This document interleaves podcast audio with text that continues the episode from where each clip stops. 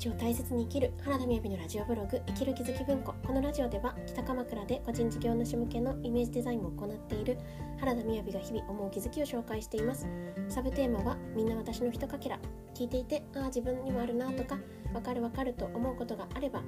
ぜひコメントいただけると嬉しいです。はい。こんにちは。今日は毎日を大切に生きる。というタイトルでお話ししたいと思います。まずはじめに12分近況報告ですが。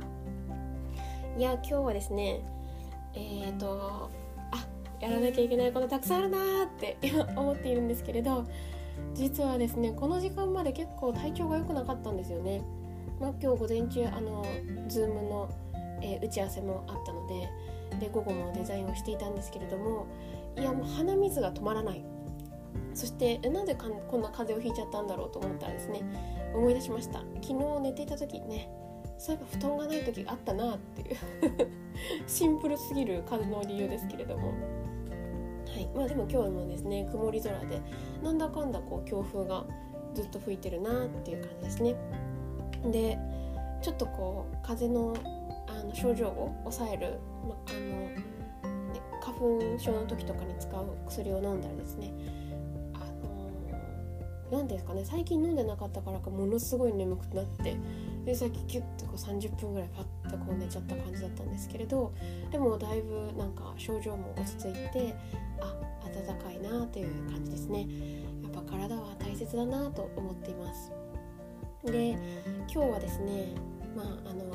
なんでいろいろやることがあっていうのはもちろんあのデザインとかいろいろ作ることも同じなんですけれどあとですね最近あの毎日配信している、えー、著書「お金の授業の」えー、読書会が週末にあるんですけれどもそれに向けた復習音声配信も参加の方に送ってるんですが今日はまだ準備ができないですね。はい、なんですけれど先にこっちを配信しようと思って、まあ、切り替えのためにですね今撮っているようなところですね。で今日はですねなんかエモーショナルな回、まあ、今いわゆるエモい回みたいな感じにちょっと話をしていこうかなと思っているんですけれどもあそういう話はちょっといいかなっていう方は、まあ、ここで止めていただけるといいんじゃないかなと思います。で昨日ですねあのある方と話をしていたんですけれどそこでですねあ結構こう近しい人にも自分がこう拒食症だったこととかまあ、あの病気だったこととか話してなかったなって気づいたことがあったですがそしてですねもう一方で、えーと、今日ですねあのこれまで、えー、約半年間ぐらいですかねあのナチュラルブランディングというところ村本屋さんがされていらっしゃるところのプロコースで受講していたんですけれどあの受講者の方にっていうのでそのあやさんとそしてあのチームのメンターをしてくださってた方を中心にあのメッセージが届いたんですよね。でそこに書いてくださっていた言葉をちょっと今持ってたらよかったんですけどどんなことが書いてあったかっていうのがあのなんかねこう過酷そうな人生をね最初人生ヒストリーっていうのをシェアしたり書いたりするんですよね。でその過酷な人生だったっていうところにすごく驚いたっていう風にメンターさんが言ってくださってたりとかあとはまあそこから紐づいてなんか私の中にある強い思いその変わらない思いっていうところをどんどん出していっていいんですよっていうあの何ですかね役割を引き受けるっていうことも大切だ大切だけどさらになんか私はこの人に出会っていくってこう決めていくっていうことをこれからあのどんどんしていってくださいってメッセージいただいたんですよね。あのそうこのブランディングの中で私が驚いたことは結局変わらなかったことなんですよね。別に変えてほしかったとかそういうことではなくてですね。変わらなくていいんだだったんですね。でそれはどういうものかというと自分がどういう人のためにこう役割を発揮したいかなっていうことが、まあ、ずっとずっと変わってないわけなんですけれどあそれでいいんだ。むしろ、まあ、それそれについていいっていうことをできていなかったからこそ積極的にこちらから会いに行くっていうことができていなかったなんかそこがもうそこを合していいんだなと思ったんですね。でなんかそそこに紐づいて昨日その自分のうんとあの暗い話になる予定ではなかったんですけれどなんかですねある昔の話をしてたらあこの話の先に行くとちょっとだいぶ暗い話になるぞっていう話を、まあ、聞いてもらったことがあったんですがでそれに紐づいて昨日から今日までなんかね体調が良くなかったんで結構内省的な考えも多かったのであの、まあ、今考えるとですねすごく家族に恵まれてたんだなっていう愛されてたんだなって思ったんですよね。でそれは何かっていうと、まあ、人による指標人の指標によりますが割と私はこう楽しく楽しくというか何て言うんですかねエネルギッシュにいろんなことをやる方かなって思うしそう言われることがあるんですけれどで時々勇気を持った行動をする、まあ、この配信の中でそう今日の話に似たことを言ってるかもしれないですけどででそのことは何でなのかっていうと明確に結構理由があるんですよね。それは何にしても私のなんかこう何でもの判断が結構死ぬことと比較してる部分が強いなと思うんですね。なんで生き死にみたいなところから考えた時におおよそのことはそんなに怖くないなっていう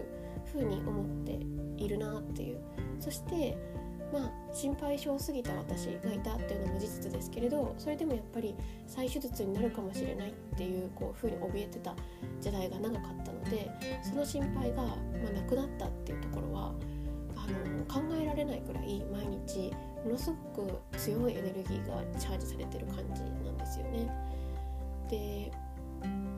あの生きたいって私が思うようになったのは生きたいっていうことが体のメッセージなんだなって思うようになってからなんですよね。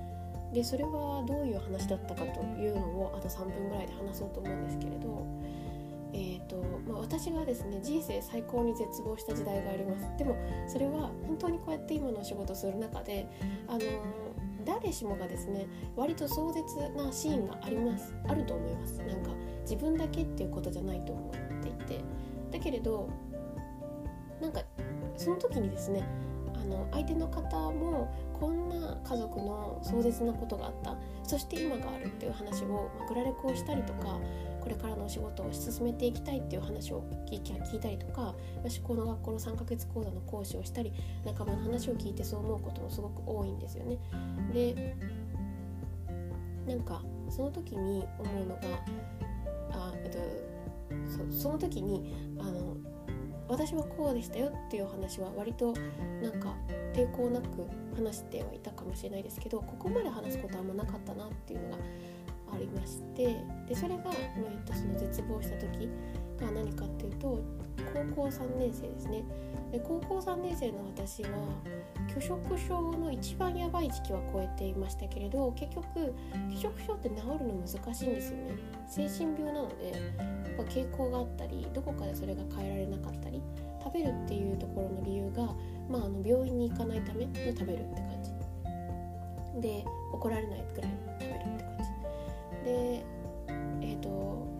その多分2010年2010年の9月頃だと思うんですけど、えー、網膜剥離の3回目の、あの症状がですねあの出ているというのが分かった、まあ、まだ剥離しているっていうのが分かった。その3回目の手術が必要って分かったのは、えー、私が大学を受験する入試の1ヶ月2ヶ月前ぐらいとかそのぐらいですかね。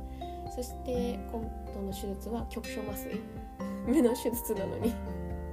そして私はものすごくグロいものが苦手なんですよね。コナンでさえ病院 あの映画館で見れないぐらいなんですけど。で、えー、術後2週間うつ伏せででなんかそう昨日話してて気づいたんですけど術後2週術後またその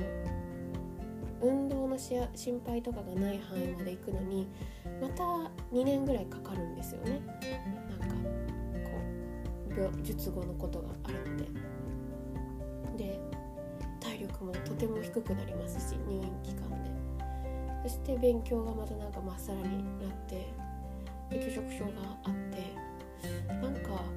あの拒食症の時ってすごい自分が世界が狭いんですよね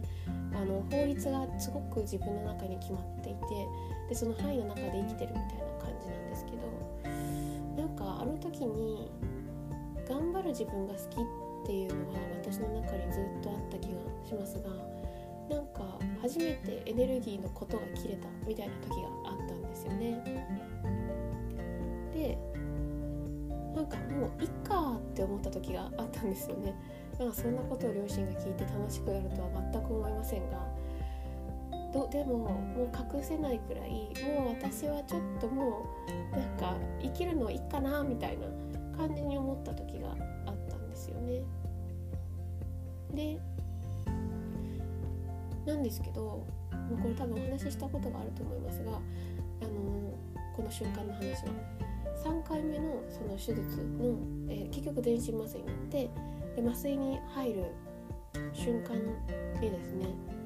あのびっくりしたのが細胞が明日も生きようってしてるんですよ。私はまあ人間のね生物学的に考えたらあの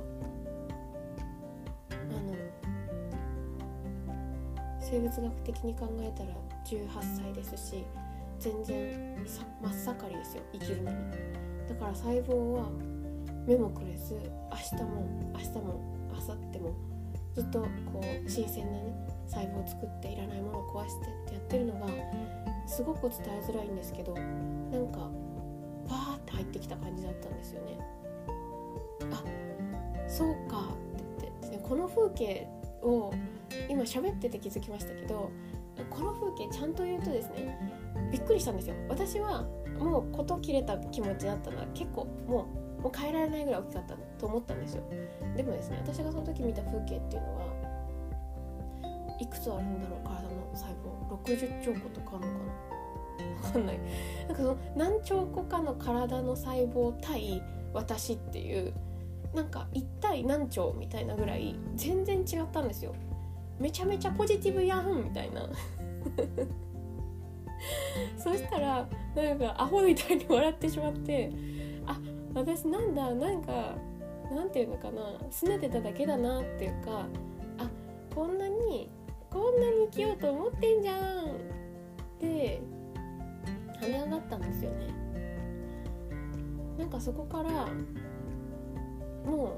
あの手術することは決まってますし、まあ、それほぼ同時に寝ちゃったんですけどあの目が覚めてもう右目が重くてっていうことは術後ですね。で痛くて。まあ痛みはなかったかな。でももう体は動かなくってあ始まったぞ。こっからまた長いぞ。みたいに 思っていたんですけどでも変わってたですね。心が。もうもうなんか体に服従したんじゃないですけどあこんなに生きようと思ってたからそこには迷わないって思って。だからまあ、今で思えばですね私が作った病気を私が一緒に治していくよっていう気持ちで治すことができてそして本当にあの再手術の心配がないよって言ってもらった19歳になった頃はありえないぐらい元気でしたね。あのありえないぐらい元気っていうのがうまくいないんですけど私たちの私のイメージでは私たちって多分本来はあのなんだろうなもしこういう今の社会的な人間ではなくて動物的な人間だったら毎朝起きてさあ借りに行くぞってなってそれでご飯食べてで早めに寝てだから毎朝毎朝生まれ変わるって本当だなって思うくらいなんか生きるっていうこうエネルギーがわーってこう注がれてる感じな気がするんですよね。でそれを私はおよそ80%ぐらい毎朝あ明日もなんかシューズ大丈夫かな？みたいな目再発しないだろうか？という、まあ、思考が現実化でったら圧倒的に思考が思考が現実化してたんですけど その不安でなくしてた部分があったことに気づいてそこからまあ元気になりましたしなんかきっとどんなシーンでもあのね2人に言ったら嬉しくないだろうなって思うけど命のことを考えるくらいあの死を考えたことがあったから今の自分の選択があるんじゃないかなって思います。なのでなんか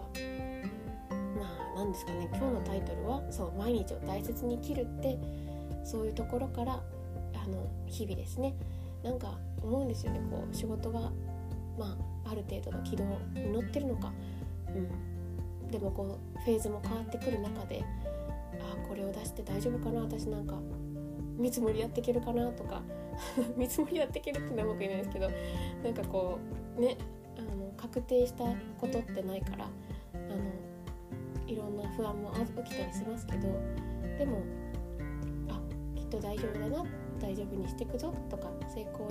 正解にしていくぞっていうことをいろいろ日々日々思っていろんな出会いを楽しんでいくっていうところを忘れない原点に